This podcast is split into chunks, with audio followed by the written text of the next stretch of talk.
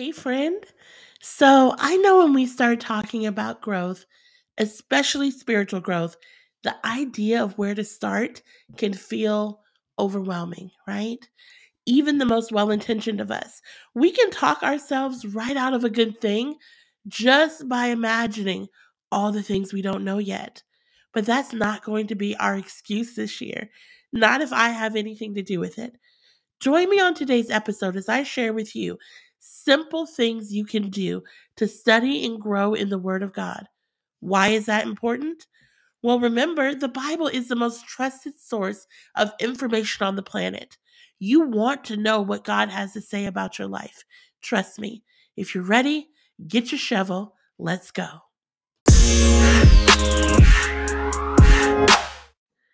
Well, well, well. Look who's back. So I've intrigued you enough to at least convince you to come back one more time. Welcome back. If it's your first time, so glad to have you here. I'm so excited that you are taking this time to invest in yourself. Thank you for realizing that those who think highly of themselves invest in themselves. Thank you for honoring God with your time. You could be spending these 15 to 20 minutes doing anything else, anything else. And yet you are here showing up for yourself, committing to your growth. I am so encouraged by you. I am so proud of you. What you are doing right now matters. You're so awesome. So now let's get to the nitty gritty. Here at Rooted, we are committed to growth. We believe that God's Word is an integral part of our growth and personal development. The question that you may be having right now, depending on where you are in your relationship with God, where you are your comfort level with studying His Word, is how do our modern day lives in 2022 intersect with this sacred ancient text? Is it still relevant? Does God still have something to say about how we live our lives today? And Shinia, how in the world do I start to apply this wisdom to my life if I don't clearly understand it? I love your questions. You're so good. So, my pastor, mentor, coach, Dr. Darius Daniels, teaches this concept, and it's brilliant is that God is the ultimate intellect.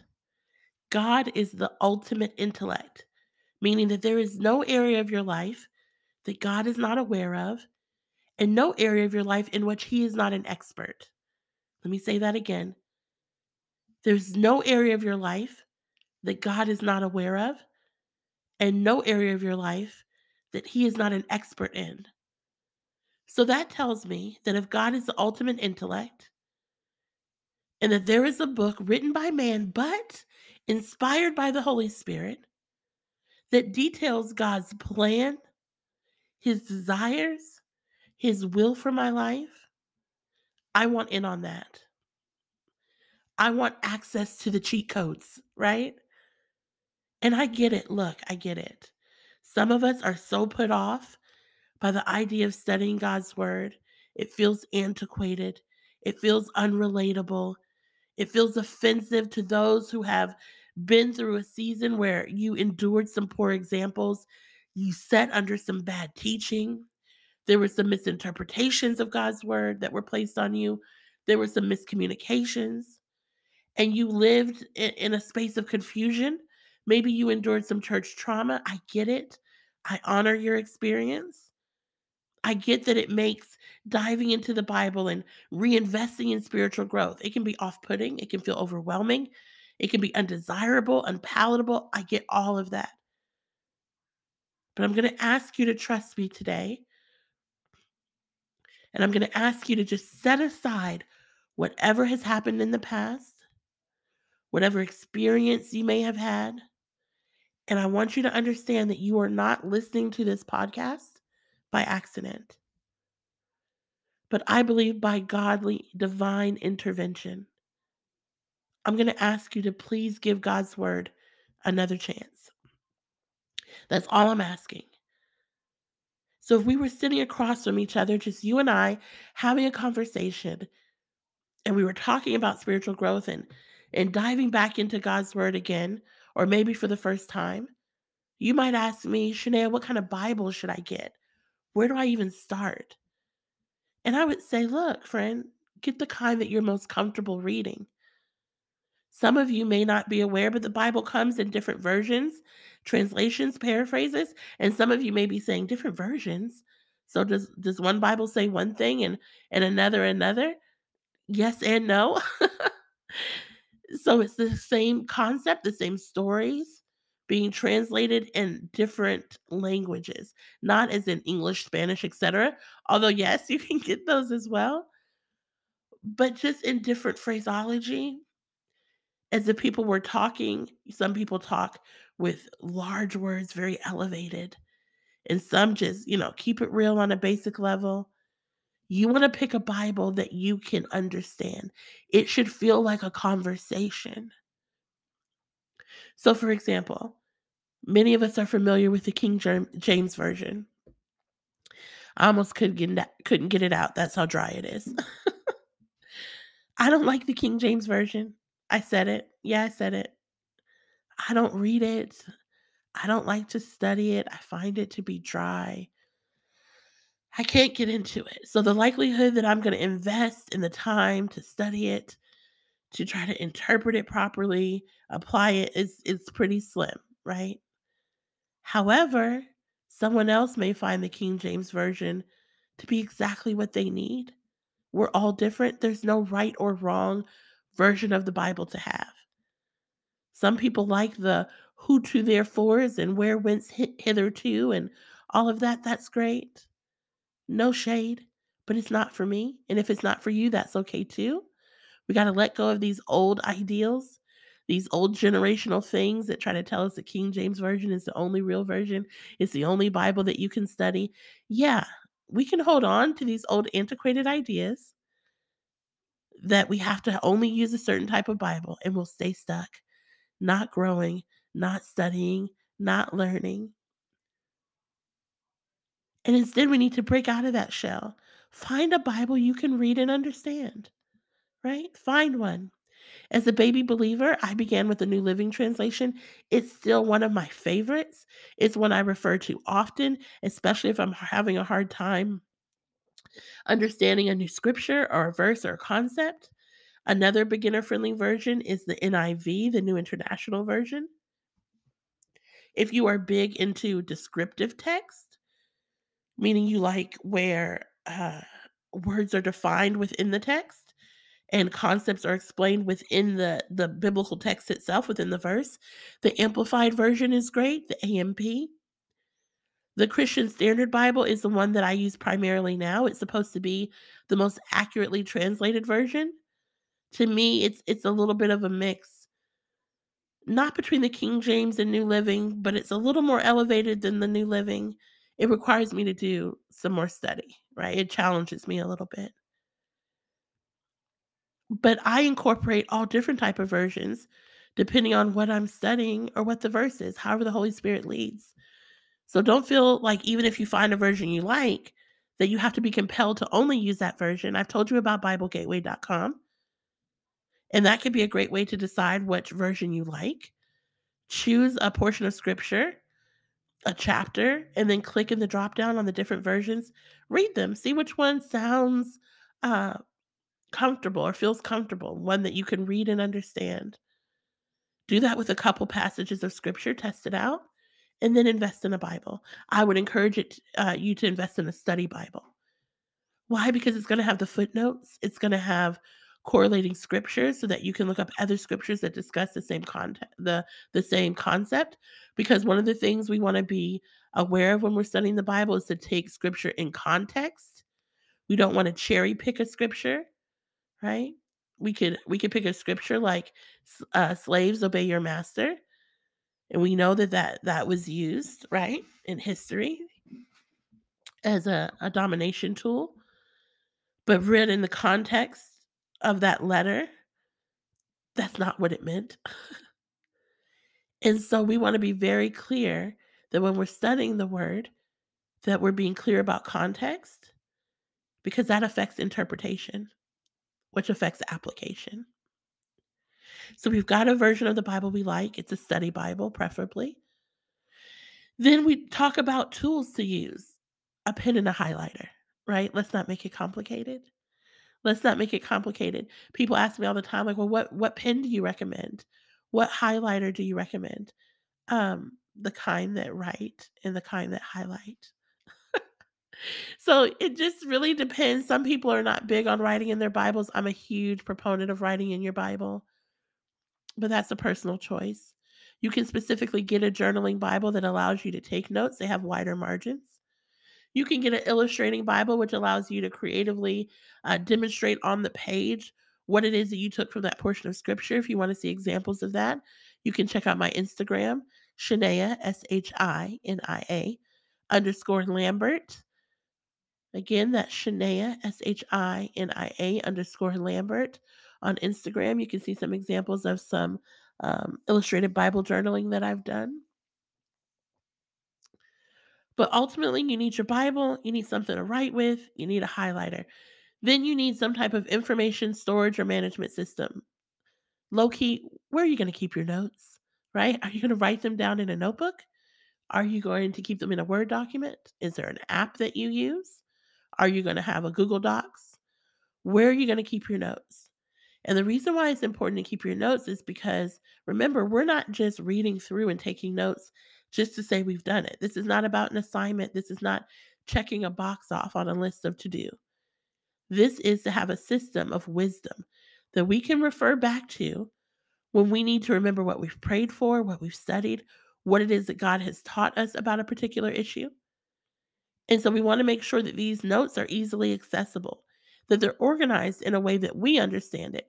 It doesn't have to be a system that anyone else understands, but we want to make sure that it's a system that we understand so that we can easily reference the notes that we've taken and where we've already grown with God. I want to take a minute to pause because I can feel some of my type A perfectionist being triggered, right? Repeat this after me. I relieve myself of the pressure to get it all right all the time. I relieve myself of the pressure to get it all right all the time. We good? Okay.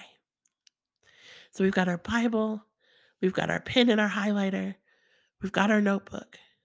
Now what? I think it's great to set the atmosphere. You're going to want to remove any devices when you're getting ready to study uh, that might be distracting. So turn the TV off, turn the computer off, turn the phone on silent. Let your family know, hey, I'm going to have some time with God. Uh, I need to not be disturbed. If you're a mom like me, good luck. but we do the best we can.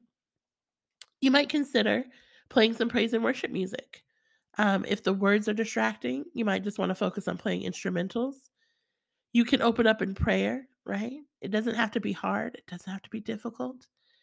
You just start talking to God. You know, you can switch it up some days if, if that's what works for you. Sometimes something will be heavy on your heart. And before you study, you just got to get that thing out to God. I highly recommend.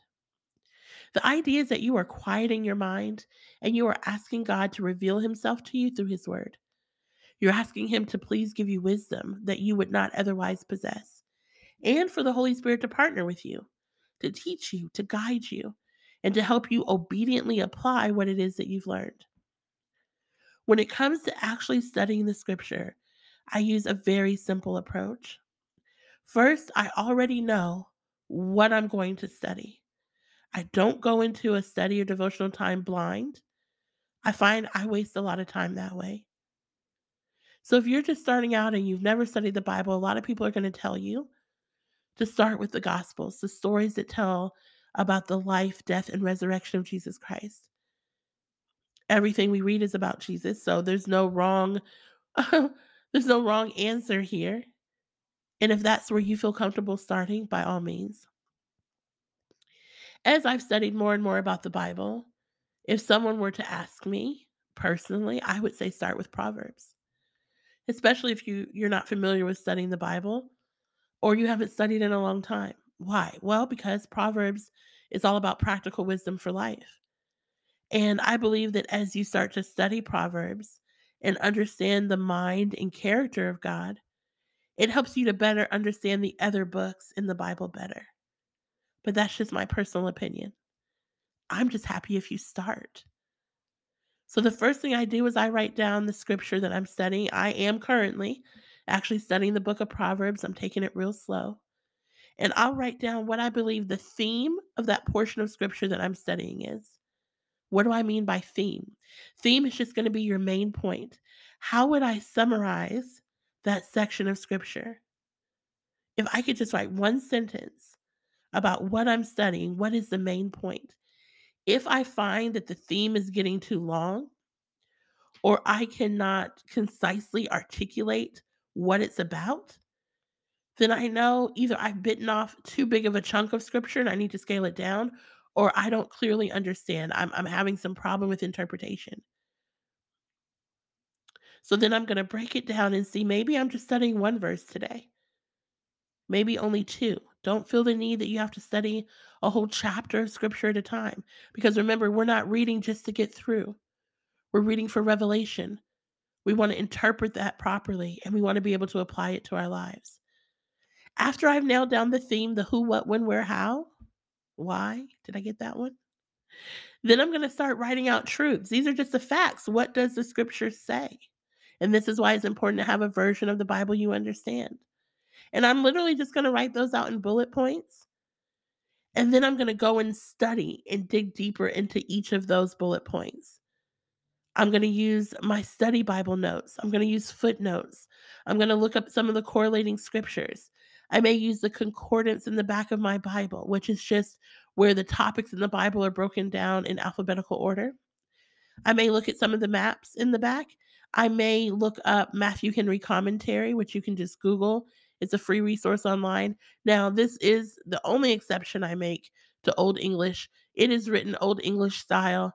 It may not be the best resource for beginners, but I find that if you work at it, you will find so many gems and wealth of knowledge uh, in this commentary that I don't find in a lot of modern day commentary. So even if it's not for you now, keep it on your shelf. Keep it in the back of your mind as a resource you may want to use later. Again, that's the Matthew Henry commentary. You can Google it online. So now I'm going to start to flesh those notes out.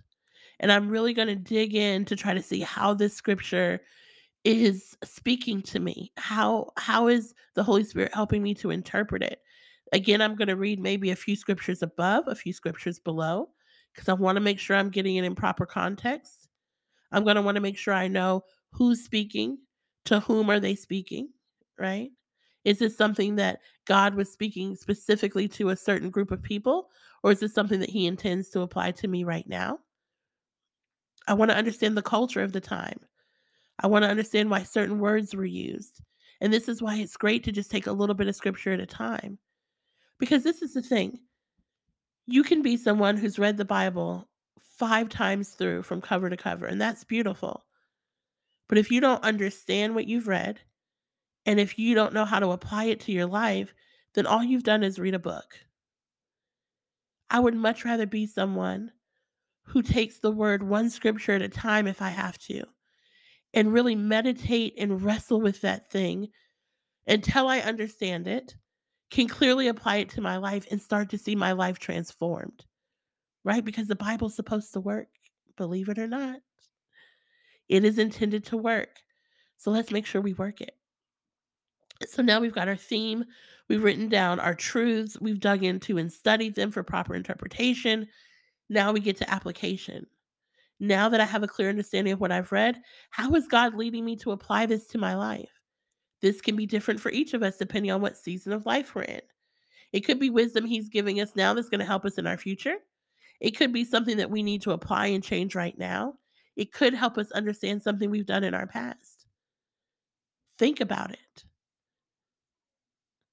And then, last but not least, I try to always close out in prayer, thanking God for his revelation, thanking the Holy Spirit for interpretation, asking for the strength and the ability to be obedient to succeed with practical application.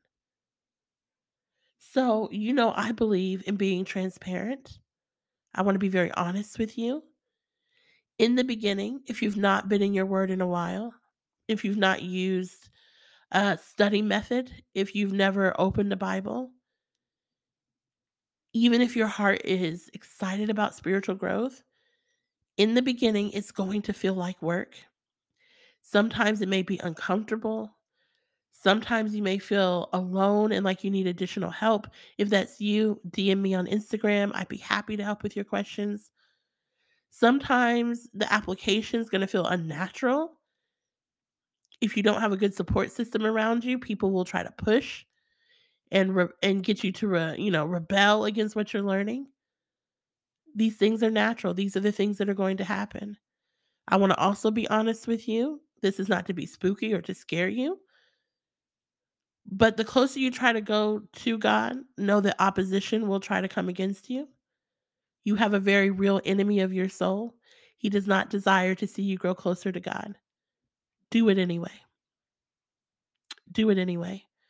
You are right where you're supposed to be.